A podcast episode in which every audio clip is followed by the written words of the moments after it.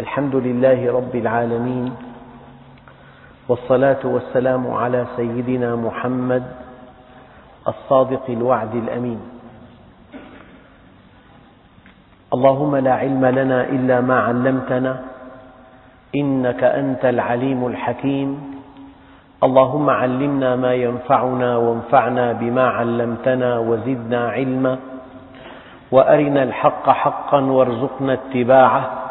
وأرنا الباطل باطلا وارزقنا اجتنابه واجعلنا ممن يستمعون القول فيتبعون أحسنه وأدخلنا برحمتك في عبادك الصالحين. أيها الإخوة المؤمنون سورة اليوم هي سورة الناس وهي آخر سورة في كتاب الله.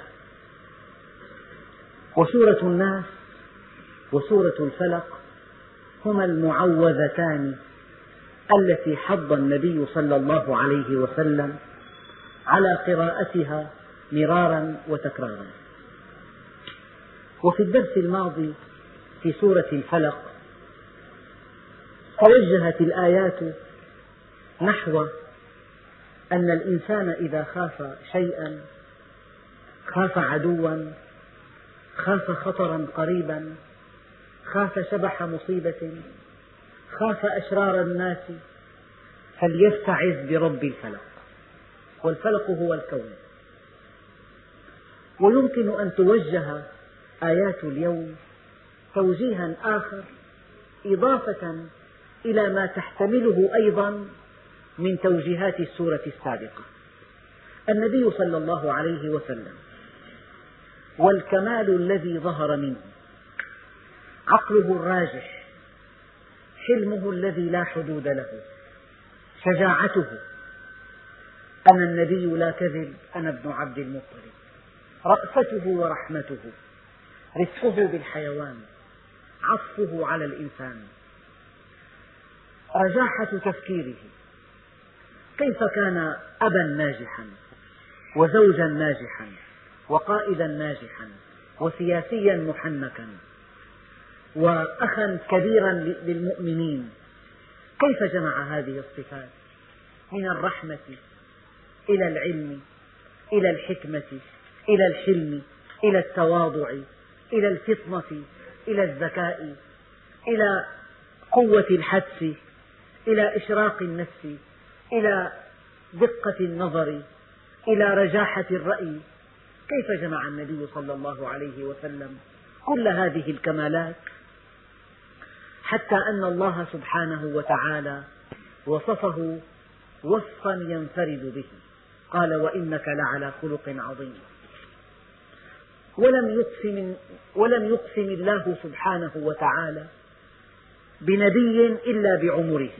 لعمرك إنهم لفي سكرتهم يعمهون. ولم يخاطب ربنا سبحانه وتعالى لم يخاطب النبي عليه الصلاة والسلام إلا بقوله تعالى يا أيها النبي يا أيها الرسول. إذا هناك دلائل كبرى في كتاب الله تؤكد عظمة هذا النبي. قد يسأل سائل من أين جاءت هذه العظمة؟ من أين جاء هذا الخلق العظيم؟ من أين جاء هذا الحلم؟ من أين جاءت هذه المروءة؟ من أين جاءت هذه الرحمة الحكمة التواضع؟ يا رسول الله ما هذا الأدب؟ فكان الجواب قل أعوذ برب الناس. أنا كذلك لأنني عذت برب الناس. هذا معنى آخر.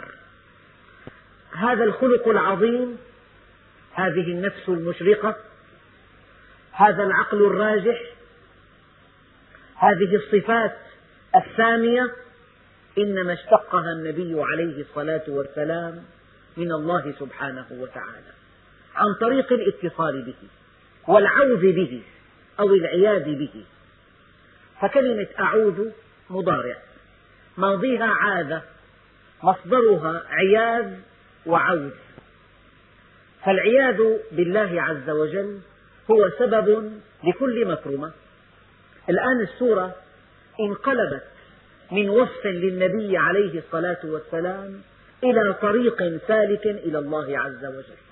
يعني كل واحد يسمع هذا الكلام. إذا أراد الخلق الرفيع إذا أراد مقاما محمودا عند الله إذا أراد أن تكون له سعادته الأبدية إذا أراد أن يكون حليما كريما متواضعا شجاعا جريئا صاحب مروءة حكيما ذكيا فطنا. فالطريق أن تتصل بالله عز وجل. قل أعوذ برب الناس لا تعجبوا أدبني ربي فأحسن تأديبي. السورة الماضية وجهت الآيات على أساس أنك إذا خفت من مخلوق شرير إذا بدت لك مصيبة أو شبح مصيبة إذا خفت مرضا عضالا جرثوما فتاكا عدوا قهارا إذا خفت مثل هؤلاء فقل أعوذ برب الفلق. اليوم هذا الكمال العظيم وهذا الخلق العظيم وهذه الرفعة العالية وهذا الثبات على المبدأ وهذه السعادة التي لا توصف. لو بقيتم على الحال التي أنتم عليها عندي لصافحتكم الملائكة ولزارتكم في بيوتكم. يعني من منا لا تستهويه أخلاق النبي عليه الصلاة والسلام؟ من منا؟ من منا إن كان صادقا يستطيع أن يذهب إلى الحرم النبوي الشريف ويقف أمام حجرته الشريفة ولا يبكي؟ ما الذي جمعك به؟ لم تره. بعد ألف وأربعمائة عام تقف أمام حجرته فتبكي. من هذا الإنسان؟ أليس لأنه على خلق عظيم؟ أليس لأن رحمته وسعت أمته كلها؟ أليس لأنه كان نبي هذه الأمة؟ أليس لأنه لم يقل شيئا في لسانه إلا طبقه في سلوكه؟ يكفيه بعض المواقف. في معركة بدر الرواحل ثلاثمائة والجنود ألف ما الحيلة؟ فقال عليه الصلاة والسلام وهو قائد الجيش ليتناوب كل ثلاثة على راحلة. وقال وأنا وعلي وأبو لبابة على راحلة. بالتساوي. فلما جاء دوره في المشي قال له صاحباه يا رسول الله ابق راتبا فقال عليه الصلاة والسلام كلمات والله لو أعدتها آلاف المرات لا, لا أشبع منها. فقال عليه الصلاة والسلام وهو نبي هذه الأمة وهو قائد الجيش وهو في رأس هذا المجتمع. قال ما أنتما بأغنى مني عن الأجر؟ ما أنتما بأغنى مني عن ما أنا بأغنى منكما عن الأجر ولا أنتما بأقوى مني على السير. ما أنا بأغنى منكما عن الأجر أجر المشي ولا أنتما بأقوى مني على السير. كان النبي عليه الصلاة والسلام مع بعض أصحابه في نزهة فقال أحدهم علي ذبح الشاة. وقال آخر وعلي طبخها. وقال ثالث وعلي سلخها فقال علي عليه الصلاة والسلام وعلي جمع الحطب. فقال له أصحابه يا رسول الله نكفيك ذلك. قال أعلم ذلك. ولكن الله يكره أن يرى عبده متميزا على أقرانه. وإنك لعلى خلق عظيم. ما هذا التواضع؟ دخل مكة مطأطئ الرأس تواضعا لله عز وجل. بلغه أن الأنصار قد وجدوا في أنفسهم عليه. فقال لسيدنا معاذ الذي نقل له الخبر يا معاذ أين أنت من قومك؟ قال ما أنا إلا من قومي. معهم يعني أنا. أنا متألم حينما وزع بعض الغنائم. فقال اجمع لي قومك. فلما جمعهم قال عليه الصلاة والسلام مقالة بلغتني عنكم. وجدة وجدتموها علي في أنفسكم.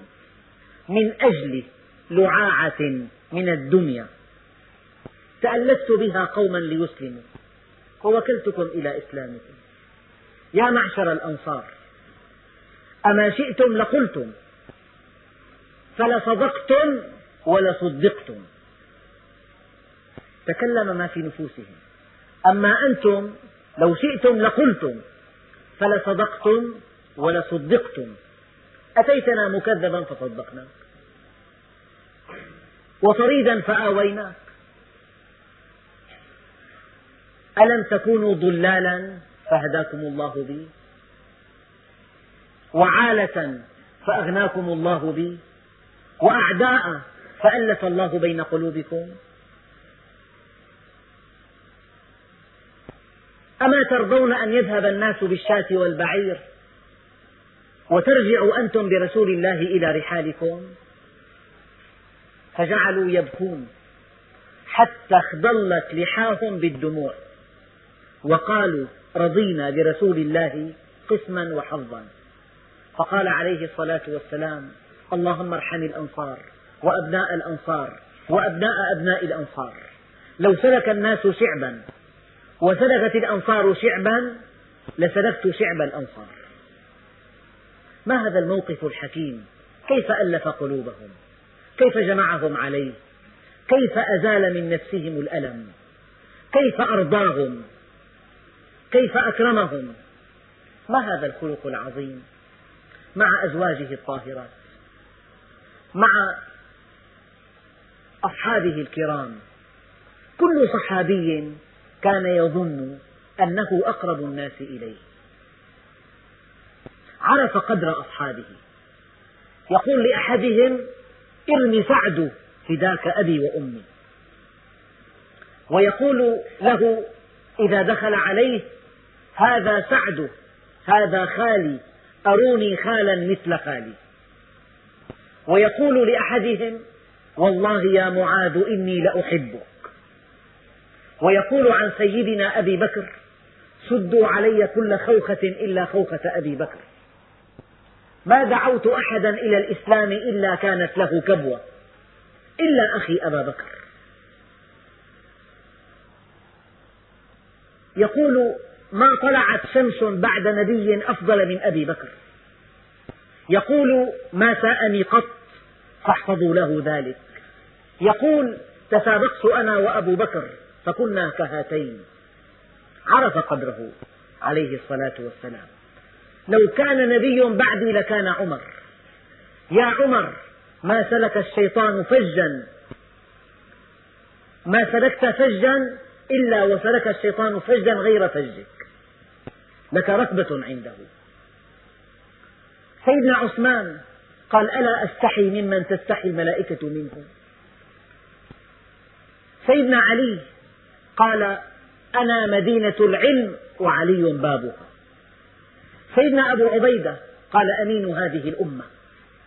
سيدنا خالد قال سيف من سيوف الله. ما من صحابي إلا وأعطاه النبي حقه وصفه وصفا دقيقا.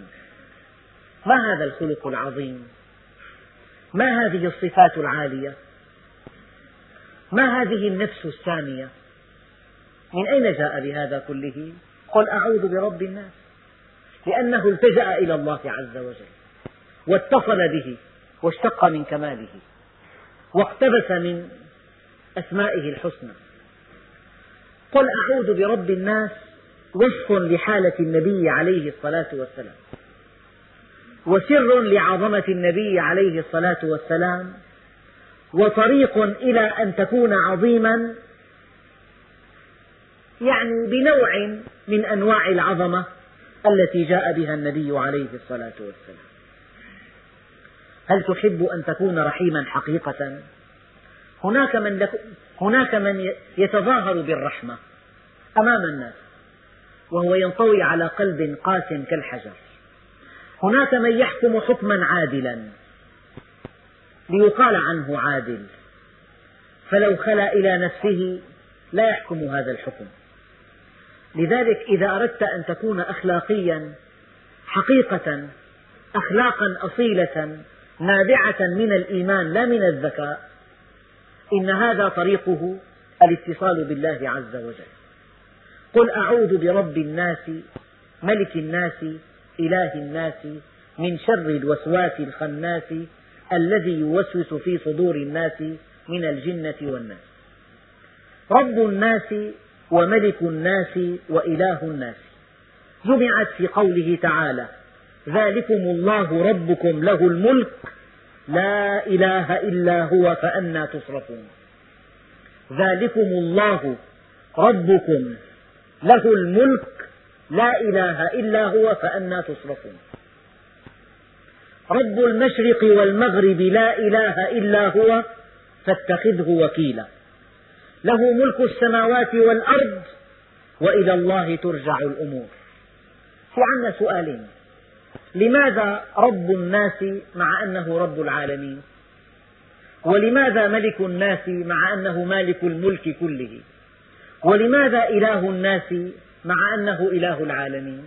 قال هذا تخصيص تشريف للإنسان. هو رب العالمين ولكن في هذه السورة جاءت رب الناس ملك الناس إله الناس. تخصيص تشريف وتكريم لهذا الإنسان. ولماذا التكرار؟ تكرار توكيد. ما معنى رب الناس؟ وما معنى ملك الناس؟ وما معنى إله الناس؟ الرب أيها الإخوة الأكارم هو المربي. ولا يتضح معنى الربوبية إلا بمثل نضربه. لو أن مزارعا زرع فسيلة زرع نباتا عليه أن يسقيه. عليه أن يمده بالسماد. إذا ظهر عليه مرض عليه أن يكافح هذا المرض بالمبيدات. عليه أن يعرف طبع النبات. أيحب الشمس الساطعة أم شمسا مخففة؟ أم ظلا ظليلا؟ أيكون أتكون السقيا كل يوم؟ أم في الأسبوع مرتين مرتان؟ أم في الأسبوع مرة؟ يعني إسقاء هذا النبات سقي النبات وتسميده وتقليمه ونقله من مكان إلى آخر ومكافحة أمراضه هذا نوع من التربية فماذا تحتاج التربية؟ تحتاج التربية إلى علم ما من مرب إلا وهو عليم بطبيعة الذي يربيه ماذا يحتاج؟ ماذا يصيبه؟ كيف تكافح هذه الأمراض؟ ما طبيعة هذا النبات؟ فالله سبحانه وتعالى لأنه رب العالمين وجب أن يكون عليما بخلقه ووجب أن يكون خبيرا بهم وفرق دقيق بين العلم والخبرة قد تكون عالما ولكنك لا تستطيع أن تتنبأ ما سيكون قد تصنع هذه الأداة ولا تعرف أين نقاط ضعفها. على الاستعمال تبدو لك نقاط الضعف تقويها. إذا أنت لا تملك الخبرة الكافية. معنى الخبرة يعني هي الحقائق المستمدة من التجارب الطويلة. لكن الله سبحانه وتعالى علمه أزلي وخبرته أزلية. فلا بد من أن يكون رب الناس عالما. ولا بد من أن يكون رب الناس خبيرا بهذه النفس. ولا بد من أن يكون رب الناس قديرا. كن فيكون. ولا بد من أن يكون رب الناس غنيا. ولا بد من أن يكون رب الناس حكيما. قد تصب على نبتة رقيقة ماء كثيفا فتكسرها تقول تحتاج إلى ماء؟ طيب. لست حكيما. تحتاج إلى ماء خفيف. لا بد من أن يكون عليما ولا بد من أن يكون خبيرا ولا بد من أن يكون قديرا ولا بد من أن يكون غنيا ولا بد من أن يكون حكيما ولا بد من أن يكون إشرافه مستمرا. فلو غاب صاحب هذه الفسيلة وسافر وعاد قد يراها قد ماتت. بسبب غيابه عنها لا بد من إشراف دائم. فالإشراف الدائم والغنى والقدرة والعلم والخبرة والحكمة هذه بعض الأسماء التي لا بد من توافرها في المربي. فإذا قلت قل أعوذ برب الناس رب الناس هو الذي يمدهم بما يحتاجونه. أنت بحاجة إلى الهواء الهواء موجود. ونسبة الأكسجين إلى غاز الفحم نسبة مدروسة. فلو زادت هذا فلو زاد هذا الغاز على حساب هذا الغاز لاختلت الحياة. لو زاد الأكسجين لاشتعل كل شيء في الأرض. ولو زاد غاز الفحم لاختنق كل شيء. لكن هذه النسبة الدقيقة. وكيف أن النبات يعطينا غاز الفحم في النهار؟ ويستهلك الأكسجين. وكيف أن الإنسان يعطينا الأكسجين النبات ويستهلك غاز الفحم؟ وكيف أن الإنسان بالعكس يستهلك الأكسجين ويعطي غاز الفحم؟ أمدنا بالهواء أمدنا بالماء الذي لا طعم له ولا لون له ولا رائحة له يتبخر في درجة 14 إذا تجمد تقل كثافته على خلاف عناصر الأرض كلها.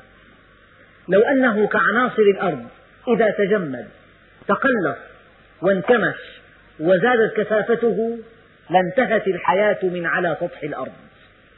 مربي لأنه أعطانا الهواء هو عالم وخبير وحكيم وغني وقدير ومشرف.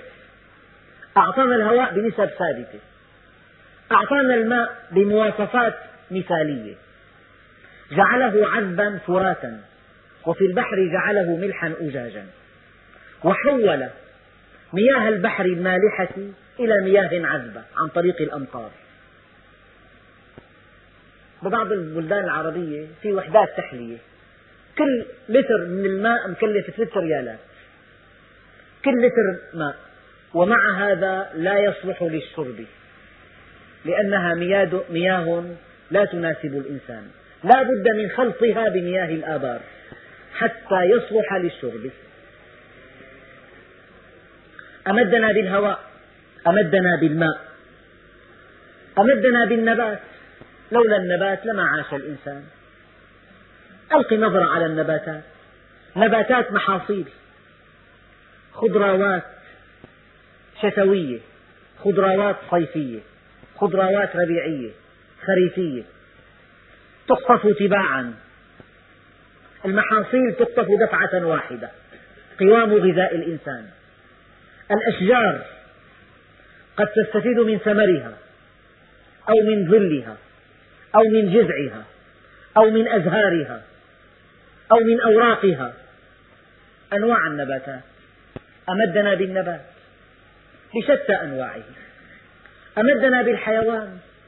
أولم يروا أنا خلقنا لهم مما عملت أيدينا أنعاما فهم لها مالكون. وذللناها لهم فمنها ركوبهم. ألق نظرة على طفل يقود جملا. واتل هذه الآية. وذللناها لهم. أما العقرب غير مذلل. الأفعى غير مذللة إذا رأى رجل عقربا قفز من مكانه. وصرخ بأعلى صوته.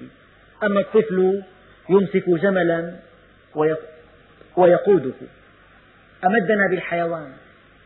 هناك حيوانات نأكل من لحومها. هناك حيوانات نركبها. هناك حيوانات نحمل عليها أثقالنا. هناك حيوانات نستفيد من جلودها. هناك حيوانات تحرسنا. هناك حيوانات تنظف البيوت. هناك حيوانات تنظف البراري.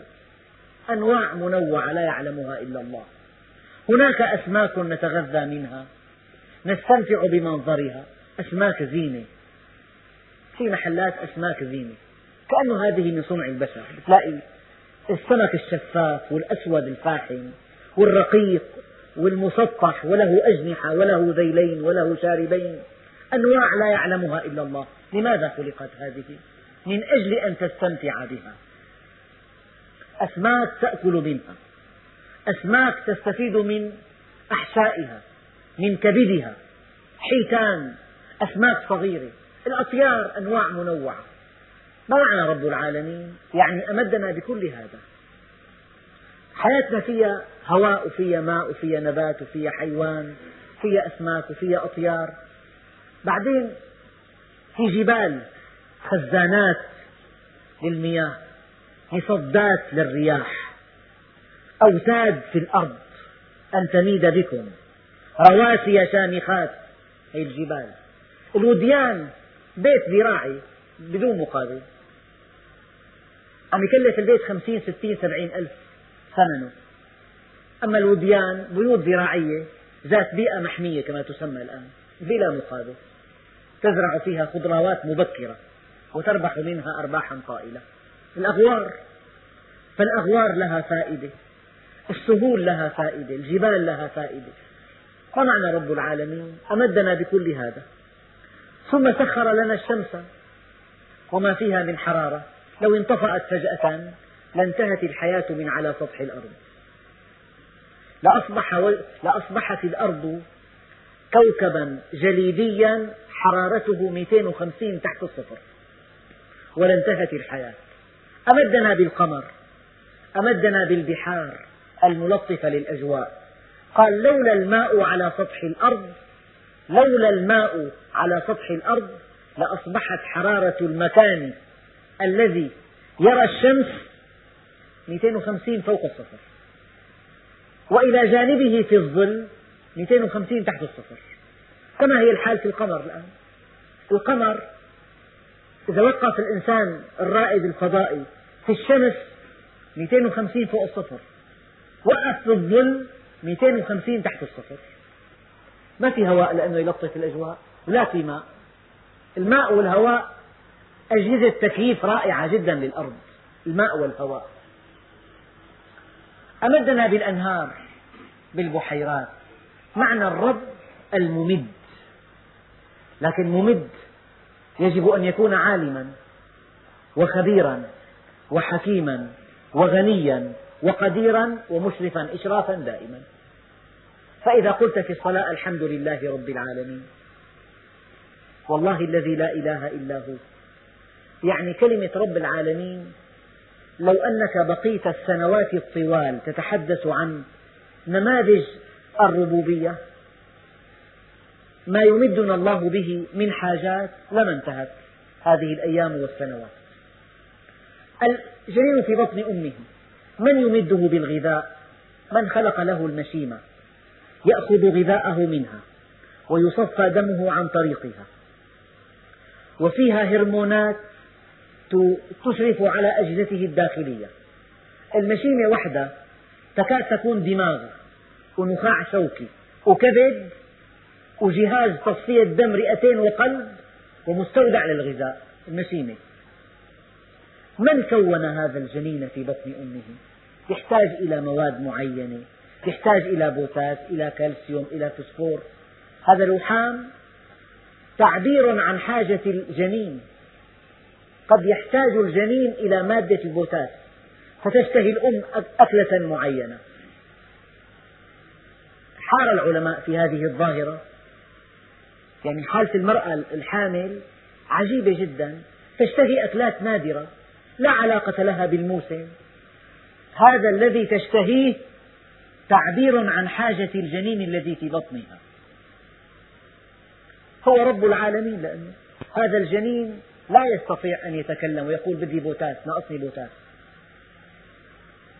الله سبحانه وتعالى يخلق حاجة في نفس الأم لهذا الطعام. فتأكله فيذهب إلى الجنين مباشرة.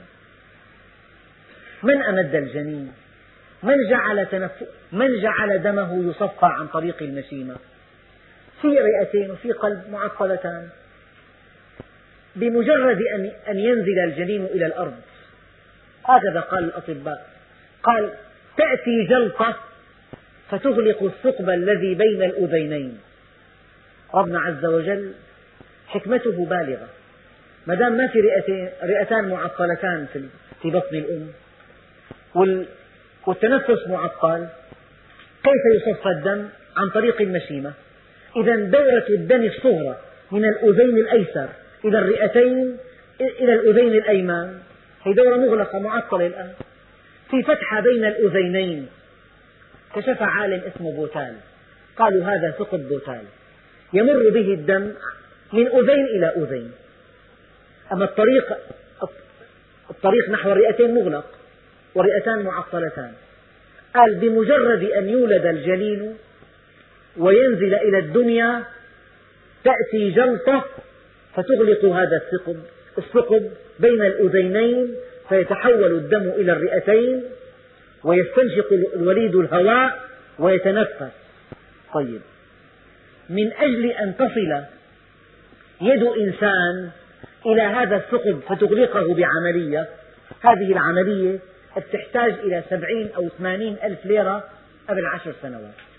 واحتمال نجاحها بالمئة ثلاثين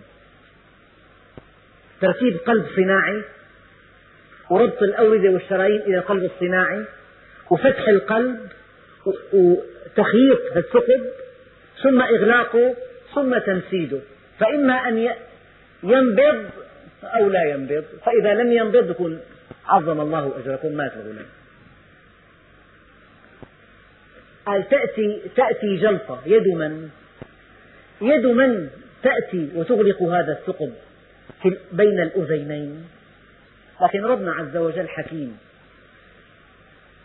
مئة ألف غلام تأتي جلطة بيد القدرة فتغلق هذا الثقب. وربنا عز وجل بدع غلام واحد كل مئة ألف الثقب لا يزال مفتوح. اسمه داء الزرق. يمشي الطفل ثلاث أمتار بيوع من تعبه. أنه الدم بيختار الطريق الأيسر. طريق الرئتين صار طويل عليه. ما دام في ثقب مفتوح من هون. بيمرق الدم رأسا ما بيتصفر وشه أزرق الطفل بصير. لا يقوى على السير خمس أمتار. بيموت غالبا بال 12 أو 13 سنة. أقصى عمره له 16 سنة. بيموت بعده. لي صديق له بنت هكذا توفيت. مع داء الزرق. يعني هالثقب لم يغلق. هذا رب العالمين؟ من يربي هذا الجنين في بطن أمه؟ من يربي؟ الله سبحانه وتعالى. نزل إلى الدنيا. من جعل له هذين الثديين؟ حليب معير مو تعيير أسبوعي أو شهري كما نفعل نحن تعيير يومي. بل قال بعض العلماء تعيير لكل وجبة. لو أخذنا حليب الأم كل وجبة وحللناه نلاقي عيارات خاصة.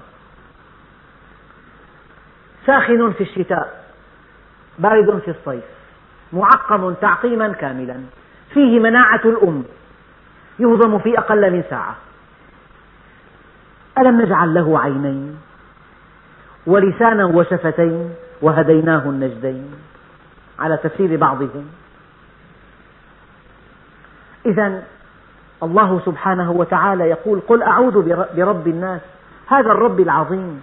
الذي أمد الإنسان بكل ما يحتاج. أمده بالهواء والماء أمده بالطعام والشراب بالنبات والحيوان بالشمس والقمر بالجبال بالصحارى بالوديان بالبحار بالأنهار. أمده بالبنين بالأولاد والبنين. هذا الذي يستحق أن تعوذ به. هذا الذي هو أهل أن تستعيذ به أن تحتمي به أن تلجأ إليه. أن تستنصره. أن تحتمي بحماه. لا أن تحتمي بحمى إنسان. الإنسان ضعيف. لا يستطيع أن يحمي نفسه. لذلك أرجحنا عقلا يعوذ بالله سبحانه وتعالى. وكلما قل عقل الإنسان عاذ بغير الله. ما من مخلوق يعتصم بي من دون خلقي. أعرف ذلك من نيته. فتكيده أهل السماوات والأرض إلا جعلت له من بين ذلك مخرجا. وما من مخلوق يعتصم بمخلوق دوني أعرف ذلك من نيته؟ إلا جعلت الأرض هويا تحت قدميه وقطعت أسباب السماء بين يديه. عد برب الناس.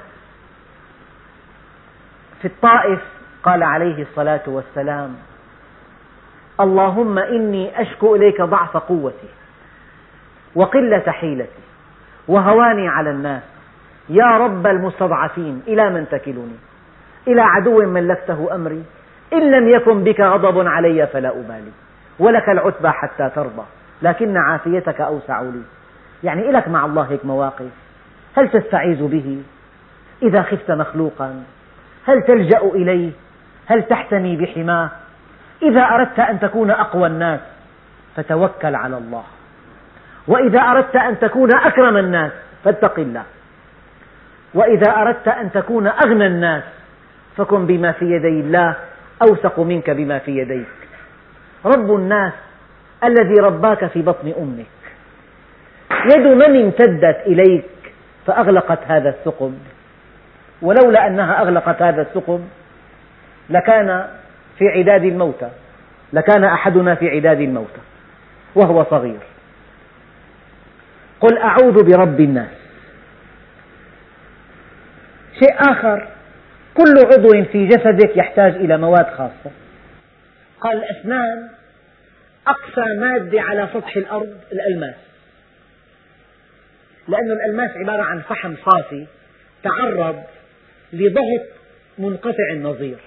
وحرارة تفوق 5000 درجة. حرارة عالية جدا وضغط عالي جدا صار ألماس. أقسى عنصر على وجه الأرض هو الألماس. بعده ميناء الأسنان.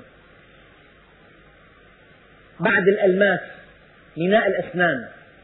بفضل مادة اسمها الفلور. لو نقصت لسقطت الأسنان كلها. من وفر هذه المادة؟ الفلور. الفلور مهم جدا. حتى أيام يضيفوه إلى الماء. من أجل سلامة الأسنان. هي الغدة الدرقية تقوم بأخطر دور بالإنسان. الاستقلاب تحول الغذاء إلى طاقة. فتلاقي شخص نشيط جدا وبيأكل أكل جيد وقوامه رشيق. وتكون الغدة الدرقية من أعلى مستوى. عم تحول الغذاء إلى طاقة. هالاستقلاب يحتاج إلى مادة اسمها اليود. من وفرها في غذائنا؟ السمك فيه يود. كل طعام مستخرج من البحار فيه يود. البنكرياس في مادة اسمها الأنسولين. من وفرها؟ ما معنى الرب؟ الممد يعني أمد الغدة الدرقية باليود. وأمد الغدة وأمد البنكرياس بالأنسولين. وأمد الأسنان بالفلور وأمد العظام بالكلس وأمد الأعصاب بالفسفور وأمد الدم بالحديد فينا حديد وفسفور ومغنيزيوم و... و... و... آه... للبنكرياس الأنسولين وفلور شيء عجيب جدا من أمد هذه من أمد الإنسان بهذا الغذاء المعدني؟ لك التفاح فيه حديد عدس فيه حديد ما بتلاقي فيه مسمار حديد يعني. حديد مركب أملاح الحديد. فربنا عز وجل هو الرب. معنى الرب يعني الممد فإذا أصابك مكروه فقل أعوذ برب الناس. لا تقول فلان ابن عمي صاحبي إيده طايلة. هذا نوع من أنواع الشرك بالله عز وجل. قل أعوذ برب الناس. ملك الناس. قال بعض العلماء الملك هو الذي يحكم ولا يملك. والمالك هو الذي يملك ولا يحكم. والله مالك وملك. مالك وملك. بعضهم يقرأ في الفاتحة ملك يوم الدين وبعضهم يقرأ مالك يوم الدين. الله مالك وملك. بعضهم قال الملك هو الذي يملك العقلاء يأمرهم وينهاهم. والمالك هو الذي يملك الجمادات. على كل معنى ملك بأوسع معانيها. الله ملك الناس. من يملك سمعك أو بصرك أو قلبك أو دماغك؟ من يملك عدوك؟ الله سبحانه وتعالى. معنى المالك يعني حر التصرف في ملكه. هذا في ملك الله. لا يستطيع هذا المخلوق أن يتحرك إلا بأمر الله. إن شاء قبضه وإن شاء أطلقه إن شاء أمده وإن شاء منع عنه الإمداد. معنى الملك أو المالك هو الذي بيده مقادير الأمور. فإذا كنت دائرة فيها 80 موظف لا يستطيع أحد أن يوقع لك إلا المدير العام. إما يكتب موافق أو غير موافق. الذي يملك تنفيذ هذا الأمر هو المدير العام ولله المثل الأعلى. فلذلك معنى ملك يعني هو الذي يملك كل شيء. أعضاءك حواسك أجهزتك زوجتك أولادك أعداءك أصحابك جيرانك خصومك منافسيك. القوى الطبيعية كما يسميها بعض الناس الرياح من يملكها؟ الله سبحانه وتعالى. إذا أسارها على 800 كيلو بالساعة تدمر كل شيء. في أعاصير بأمريكا لا تبقي في المدينة شيئا. الأمنية بتصير؟ 800 من يملك الرياح؟ الله سبحانه وتعالى. من يملك الأمطار؟ إفريقيا سبع سنوات بلا أمطار. في عندي صور كيف تموت الحيوانات في عرض الصحراء. جفافا. من يملك المطر؟ إذا حبس الله المطر من يملكه؟ كان الفرات يفيض علينا يطوف يدمر القرى الآن كنهر بردة صار من يملك الماء؟ الله سبحانه وتعالى مالك الماء مالك الأمطار مالك الرياح من يملك دورة الأرض حول نفسها؟ الله سبحانه وتعالى من يملك الشمس؟ من يملك هذا الشيء, الشيء الذي أمامك؟ الله سبحانه وتعالى كلمة مالك بيده يعني. هذا مملوك والله هو المالك. فالإنسان إذا عرف أن الله ملك كل شيء بيده. إذا كان نظر إلى عينيه فرآهما واسعتين دعجاوين. فقال ما أجمل هاتين العينين فهو أحمق. لأن الله مالك العينين. فإذا سلب الله منهما نورهما فقد بصره. من يملك هذا السمع المرهف الله سبحانه وتعالى. من يملك هذه القوة؟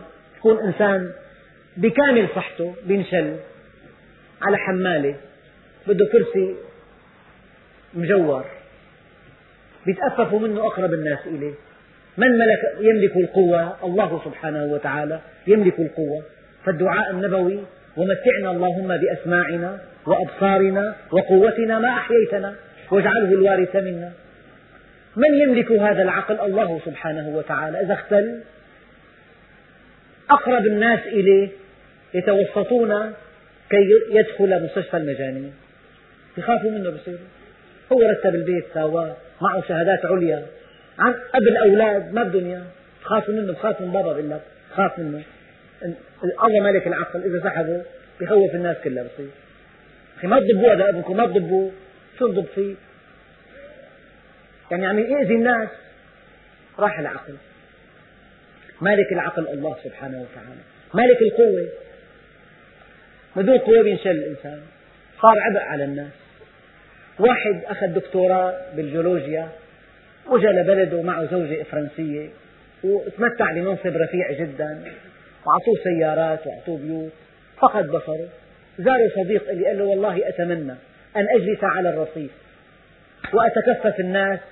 وليس على ظهري إلا هذا الرداء وليس عندي شيء في الدنيا ويرد الله إلي بصري. من هو مالك البصر؟ الله سبحانه وتعالى. ومعنى هذا واحد فقد بصره قد يكون إيمانه أعلى من, من كل المفتحين ما تعرف. هي بعلم الله عز وجل. شيء مؤقت يعني. حتى إذا واحد مؤمن فقد بصره يرقى عند الله بفقد بصره. قد يسبق المبصرين. لكن إذا واحد له بصر نعمة. وإذا فقد نعمة. البصر نعمة وفقده نعمة. إذا تعمقت في التوحيد كل نعمة من الله عز وجل. كلمة مالك. ملك الناس كل شيء بيده. ما بدك شيء. أنت قل أعوذ برب الناس ملك الناس إله الناس. أما الإله المسير. تحريك الأفلاك بيد الله عز وجل. تحريك الأرض بيد الله تحريك الشمس بيد الله حركة القمر بيد الله حركة الأمعاء بيد الله حركة القلب شوف المخطط بيقول لك والله الحركة منتظمة بيد الله عز وجل. إذا واحد خطط قلبه وشاف الشريط الطويل قال الطبيب حركة منتظمة ما فيك شيء. بيد الله عز وجل. في ضعف في اضطراب خفيف بيد الله عز وجل. حركة العضلات بيد الله حركة عدوك بيد الله. كلمة مسير في معنى الحركة. كل شيء يتحرك بيد الله. الله خالق كل شيء وهو على كل شيء وكيل. طبعا في عندنا مجموعة آيات وأحاديث. يا غلام احفظ الله يحفظك. احفظ الله تجده تجاهك. إذا سألت فاسأل الله. وإذا استعنت فاستعن بالله. واعلم أن الأمة لو اجتمعت على أن ينفعوك بشيء لم ينفعوك إلا بشيء قد كتبه الله لك. وإن اجتمعوا على أن يضروك بشيء لم يضروك إلا بشيء قد كتبه الله عليك. لكل شيء حقيقة. وما بلغ عبد حقيقة الإيمان حتى يعلم أن ما أصابه لم يكن ليخطئه وما أخطأه لم يكن ليصيبه. هذا التوحيد. فكيدوني جميعا ثم لا تنظرون. إني توكلت على الله ربي وربكم ما من دابة إلا هو آخذ بناصيتها. إن ربي على صراط مستقيم. أتحاجوني في الله وقد هدان. وكيف أخاف ما أشركتم ولا تخافون أنكم أشركتم بالله ما لم ينزل به عليكم سلطانا. فأي الفريقين أحق بالأمن إن كنتم تعلمون؟ يعني ولا أخاف هيك قال سيدنا إبراهيم ولا أخاف ما تشركون به إلا أن يشاء ربي شيئا. الأمر بيد الله عز وجل. إذا الله شاء ممكن يصير إلي هذا. هذا الشيء المخيف بيد الله في معنى إله الناس. إذا الله شاء له أن يصل إلي يصل إلي. فأنا أخاف منه ولا أخاف منه. أخاف منه إذا شاء الله له أن يؤذيني. ولا أخاف منه إذا لم يشأ الله له أن يؤذيني. لذلك الأفعى لا تلدغ. قال الموحدون عندها لا بها. يعني عند إرادة الله لا بها. هي لا تلدغ. والعقرب لا يلدغ إلا إذا شاء الله. ولا أخاف ما تشركون به إلا أن يشاء ربي شيئا وسع ربي كل شيء علما. قل أعوذ برب الناس ملك الناس إله الناس من شر الوسواس الخناس. قال بعض المفسرين إن كل شر في الأرض مبعثه وسوسة الشيطان. الشيطان يوسوس. بعضهم قال هناك ثلاث مصادر للوسوسة. الأول ولقد خلقنا الإنسان ونعلم ما توسوس به نفسه. أيام النفس المنقطعة عن الله عز وجل البعيدة عن الله أمارة بالسوء. مصدر داخلي بحث وهناك وسوسة من شيطان الإنس وهناك وسوسة من شيطان الجن. ثلاث مصادر. أما ربنا عز وجل قال ولكل نبي جعلنا عدوا شياطين الإنس والجن يوحي بعضهم إلى بعض زخرف القول غرورا. في شياطين الإنس وشياطين الجن. شيطان الإنس يقول لك وين حطيت مالك؟ بالبيت. الله يصلحك بيقتلوك مشانه. حطوا فائدة مثلا. بقنعك إذا لقي بالبيت خطر. أما بالبنك في فائدة. تاخذ لك بالسنة خمس ست آلاف أحسن من بلد إلا تنتفع فيهم. بدك هاتهم ما بدك اياهم تخاف. حرام هاتوا أنا خذهم بس حطهم بالبنك مثلا. هذا شيطان. بيقول لك مثلا في حفلة بالفندق الفلاني. بتنسر مناظر بهيجة جدا. اختلاط نساء هذا شيطان. كل إنسان دعاك لمعصية شيطان. قاعدة.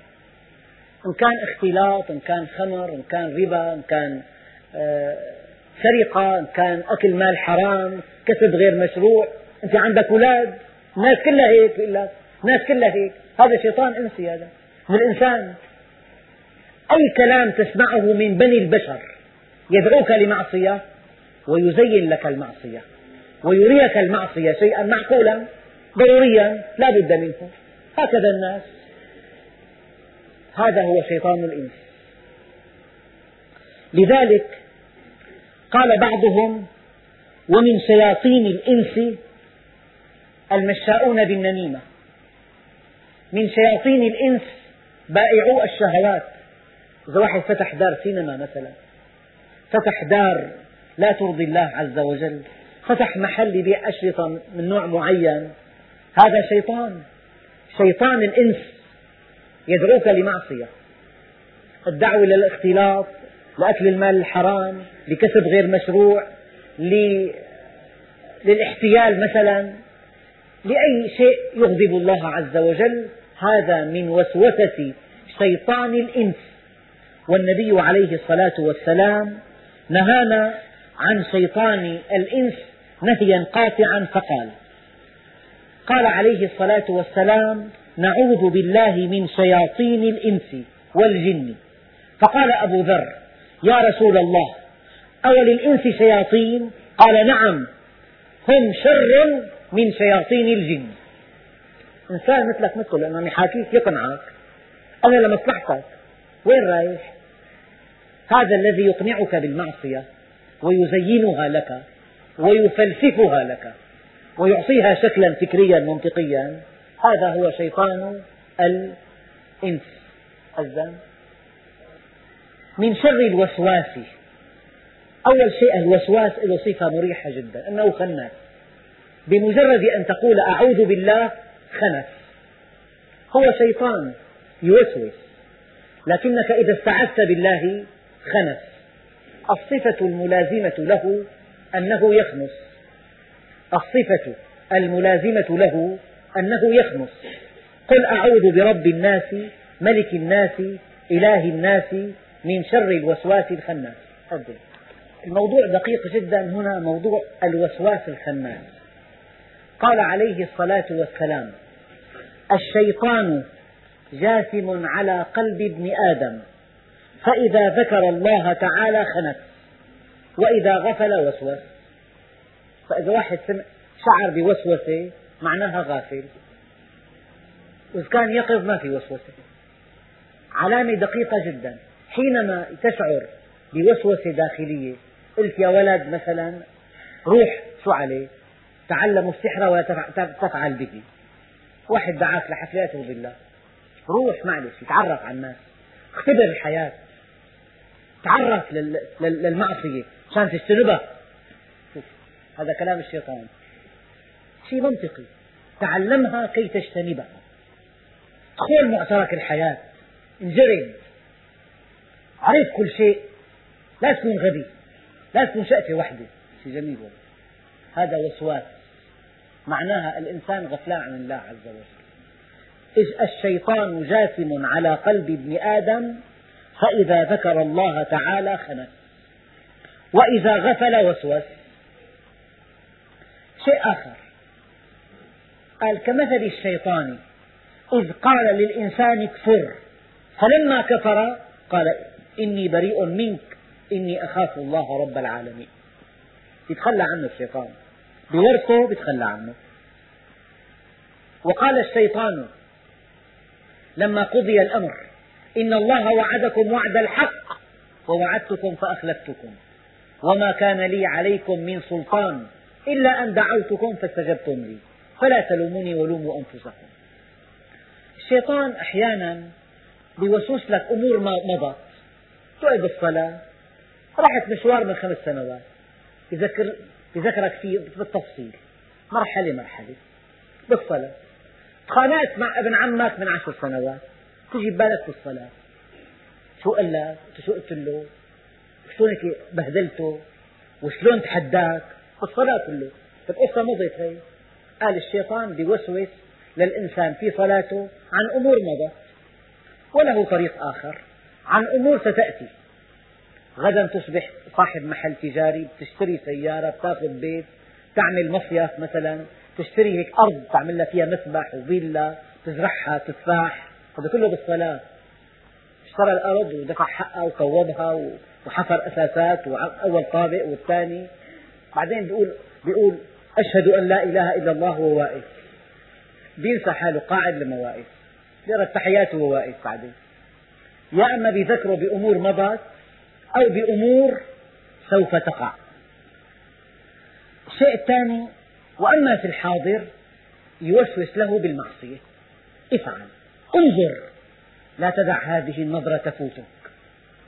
امرأة مرت في الطريق طلع تعرف على مواصفات الجمال عشان تخطب. كمان الشيطان ذكي. يعني بيجي, بيجي للإنسان من تفكيره من عقليته من قيمه. النظرة مباحة للخاطب مو لهي بس. هي ناوي تاخذها أنت هيك بعدين النسيان ربنا عز وجل قال وإما ينسينك الشيطان. الشيطان بينسي العمل الصالح. وعد أخته يعطيها كل شهر 200 ليرة بيجي أول شهر بينسي المبلغ. كل ما حاول هلأ بعدين بعد ساعة بس تفيق تعطيها. ثاني يوم اليوم الخميس السبت تعطيها. يمضى أول سبت وثاني سبت والثالث والرابع ما أعطاها شيء. هي من عمل الشيطان. بينسي العمل الصالح. بيكون في عنده درس. هلأ عدك شوي. بيطول يجي الأستاذ بيطول يقعد لك شوي. بيجي بيجي بآخر الدرس. كان بآخره بآخره فالنسيان أيضا من الشيطان. النعاس. قيل النعاس في مجلس الذكر من الشيطان. هي الساعة بتلاقي عم يتاوب نعسان بيروح على هليل في شيء كم ساعة واحدة سهران نشيط وقاعد وهاتوا قهوة وهاتوا شاي. ليش بمجلس الذكر نعسان؟ هذا من الشيطان.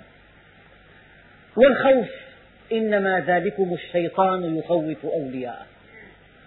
النسيان والنعاس والخوف والتذكير بأمور ماضية والتذكير بأمور مستقبلة وافعل ولا تفعل فيما يغضب الله عز وجل. هذا كله من عمل الشيطان. إلا أن الشيطان لا يملك على ابن آدم سلطة لا يملك عليه سلطانا. يقابل الوسوسة الإلهام الغافل يوسوس له. أما المؤمن يلهم. ربنا عز وجل قال الله ولي الذين آمنوا يخرجهم من الظلمات إلى النور. والذين كفروا أولياؤهم الطاغوت يخرجونهم من النور إلى الظلمات. كان مستقيم انحرف كانت محجبة سفرت أولياؤهم داخل قال عم يضيق نفسها كانت محجبة سفرت كان تعامله حلال صار حرام. كان ما يقبض مبلغ قام قبض؟ مثل الناس مثلك مثل الناس. عندك أولاد والأسعار غالية كثير. كلام شيطان. فبقابل المؤمن الإلهام. ربنا عز وجل قال وأوحينا إلى أم موسى. وأوحى ربك إلى النحل. هذا وحي إلهام. تلاقي المؤمن مسدد ملك عملهم العمل الصالح الاستقامة العمل الطيب. في عندنا فرق بين الوسوسة والإلهام. فرق علمي. كل ما يأمر به كتاب الله والسنة المطهرة إذا جاءك خواطر بهذا الموضوع فهي إلهام من الملك وكل ما نهى الله عنه في الكتاب والسنة إذا جاءتك خواطر من هذا الموضوع فهو من الشيطان. المقياس إذا الكتاب والسنة. عندنا مقياس ثاني الذي يتوافق مع كتاب الله إلهام ملك والذي يتعارض مع كتاب الله وسوسة شيطان من الإنس أو من الجن. آخر شيء المؤمن إذا جاءه شيطان وقل ما يأته لا يسترسل معه. والدليل قوله تعالى إن الذين اتقوا إذا مسهم طائف من الشيطان تذكروا فإذا هم مبصرون. وإخوانهم يمدونهم بالغي ثم لا يقصرون. أما المنافق يمشي مع الشيطان إلى آخر الطريق. أما المؤمن من أول الطريق أول ما بحس بالوسوسة بيوقف. أعوذ بالله من الشيطان الرجيم. قل أعوذ برب الناس ملك الناس إله الناس. فالمؤمن لا يسترسل مع الشيطان لكن المنافق يسترسل. من شر الوسواس الخناس. الذي يوسوس في صدور الناس. قال إذا واحد دخل لبيته ولم يسلم قال الشيطان لإخوانه أصبتم المبيت. هون نايمين الليل بقلبك طول الليل خنايق ومشاكل وسباب وصياح تكسير ابواب. ما سلم لأنه قال وإذا جلس الرجل إلى الطعام فلم يسمي. قال الشيطان لإخوانه أصبتم العشاء العشاء كمان في أكل تاكلوا معهم. ما بيشبعوا. الأكل ما بيكفي. قال فإذا دخل الرجل إلى بيته ولم يسلم وأكل ولم يسمي قال الشيطان لإخوانه أصبتم المبيت والعشاء. المبيت والعشاء معا. إذا الواحد دخل بيت يسلم يذهب الشيطان يستعيذ بالله من شر كل شيء. من الجنة والناس. الآن رفيق السوء شيطان الإنس. حاشية السوء شيطان الإنس. النمام من شياطين الإنس. بائع الشهوات من شياطين الإنس. الدعوة إلى الربا من وسوسة شياطين الإنس. الدعوة إلى الزنا بكل أنواعه من وسوسة شياطين الإنس. الدعوة إلى الميسر إلى الخمر إلى الاختلاط. كل معصية نهى الله عنها الدعوة إليها مع فلسفتها وجعل الكلام منمقا عليها فهذا من شياطين الإنس. فهذه السورة أصبحت بمجموعها قل أعوذ برب الناس. عرفنا ما معنى الرب؟ ملك الناس بيده ملكوت كل شيء. إله الناس المسير من شر الوسواس الخناس. بمجرد أن تقول أعوذ بالله يخلص. الذي يوسوس في صدور الناس يعني في النفس من الجنة والناس. والحمد لله رب العالمين. بسم الله الرحمن الرحيم. الحمد لله رب العالمين.